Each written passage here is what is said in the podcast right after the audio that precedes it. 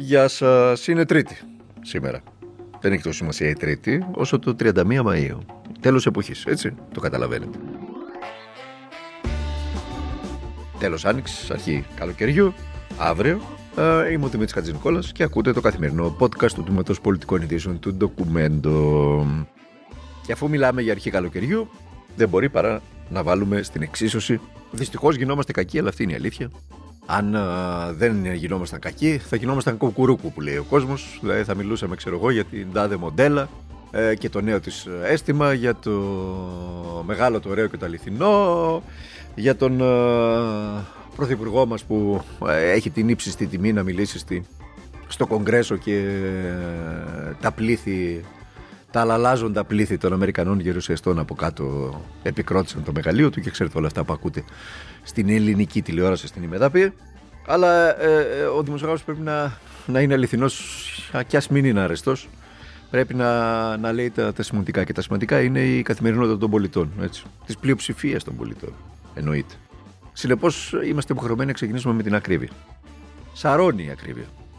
Σαρώνει όλη τη χώρα αν δεν ήταν ο εκλεκτός των μέσων μαζικής ενημέρωσης, ο εκλεκτός της οικονομικής ολιγαρχίας πρωθυπουργός, ε, θα ήταν ένα θέμα που πραγματικά ε, θα είχαν βγει οι παρουσιαστές μέσα από τις τηλεοράσεις και θα είχαν έρθει δίπλα μας στον καναπέ και θα μας βάραγαν στο κεφάλι να ξυπνήσουμε ε, γιατί η τιμή της αμόλυδης έφτασε τα 2,30 στην, στην Αττική και ανηφορίζει πάει για 2,50 κανονικά γιατί τα, στο σούπερ μάρκετ έτσι και μπεις μέσα δεν υπάρχει περίπτωση να βρεις προϊόν κάτω από 3 ευρώ. ε, γιατί, γιατί, γιατί, γιατί, γιατί οι λογαριασμοί του ρεύματος είναι απίθανοι και ό,τι μπορείτε να βάλετε εκεί.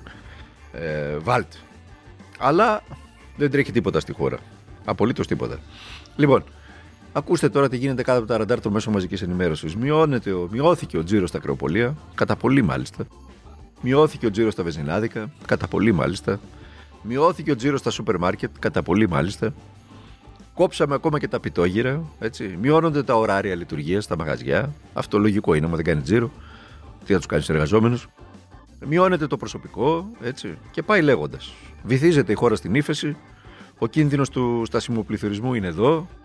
Δάνεια δεν δίνονται εδώ και χρόνια από τις τράπεζες. Μόνο το 10% του κόσμου μπορεί να πλησιάσει πλέον τις τράπεζες για να δανειστεί και να το κάνει τις συνθήκες απόλυτης ύφεσης και στασιμοπληθωρισμού. Για τους υπόλοιπους μόνο χρέη και κόκκινα δάνεια. Και περιμένουν όλοι να ανοίξει καμιά πλατφόρμα α, για κανένα εξοικονομό, για να φτιάξει ο άλλος ξέρω εγώ την αβαρία στο σπίτι του, να αγοράσει κανένα καινούργιο air condition, να πάρει καμιά επιδότηση από το κράτος.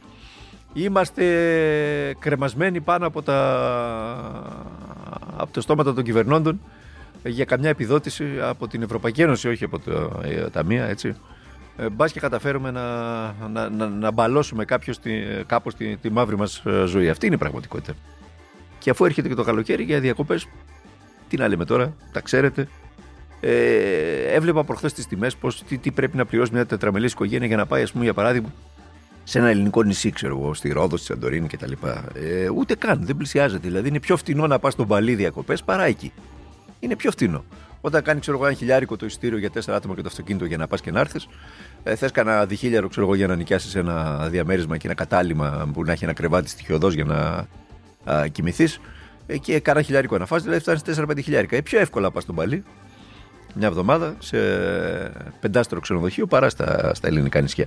Συνεπώς, όπως καταλαβαίνετε, δηλαδή πανάκριβα τα ακτοπλοϊκά, πανάκριβη βενζίνη, πανάκριβα τα διόδια, για κατάλημα ούτε λόγος, οι τιμές στο Θεό και γεμάτα με ξένους. Έτσι θα κόψει και τις διακοπές ο κόσμος. Ήδη άρχισαν οι πρώτες δικαιολογίες. Θα μείνουμε στην Αθήνα, έχουμε κάτι δουλειές να κάνουμε, να φτιάξουμε λίγο το σπίτι που τα έχουμε αφήσει πίσω, να διαβάσουν τα παιδιά γιατί σε δύο χρόνια δίνουν στο πανεπιστήμιο και ξέρετε όλα αυτά που λέμε. Έτσι.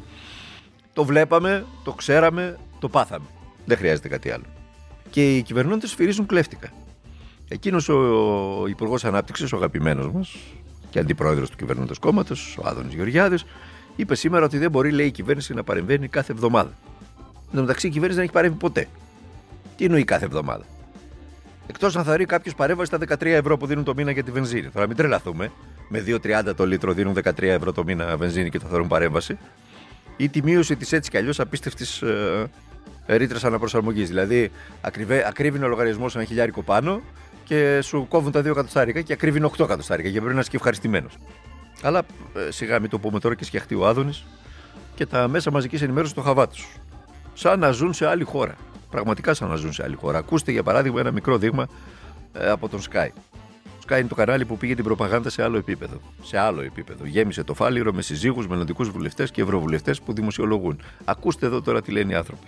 Ακούστε τους. Φρενοράλη ανατιμήσεων στα καύσιμα συνεχίζεται και προκαλεί πονοκέφαλος στους οδηγούς με τις εκτιμήσεις για τα ύψη που μπορεί να προσεγγίσουν οι τιμές να προκαλούν και αυτές ήλιγκο. Πάντως παρόλα αυτά η ζήτηση και η κίνηση όπως θα δείτε παραμένουν μεγάλες.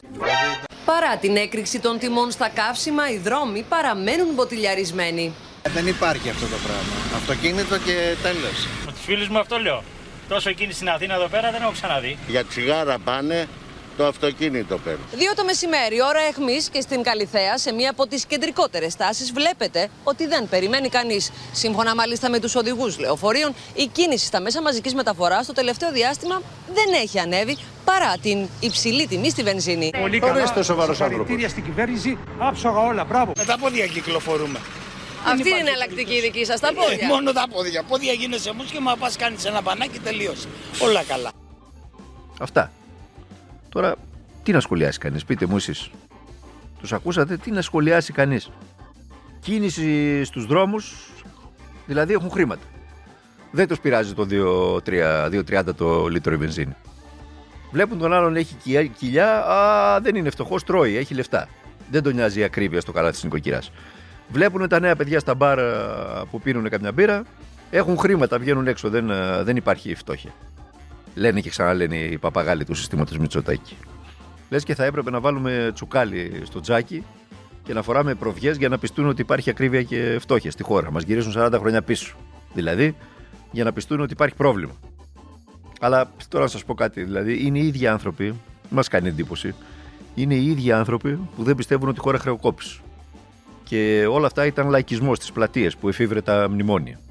Είναι οι ίδιοι άνθρωποι που δεν πιστεύουν ότι υπήρχαν σκάνδαλα, αλλά ήταν ασκευωρία, λέει, εναντίον τους. Είναι οι α- οι ίδιοι άνθρωποι που πιστεύουν ότι οι λεφτά, πίστευαν ότι οι λεφτά υπήρχαν. Είναι οι ίδιοι άνθρωποι που πίστευαν ότι μαζί τα φάγαμε. Είναι οι ίδιοι άνθρωποι που πίστευαν στο Βάστα Σόιμπλε, στο Γερούν Γερά. Και πάει λέγοντας, μην συνεχίσω, τα ξέρετε.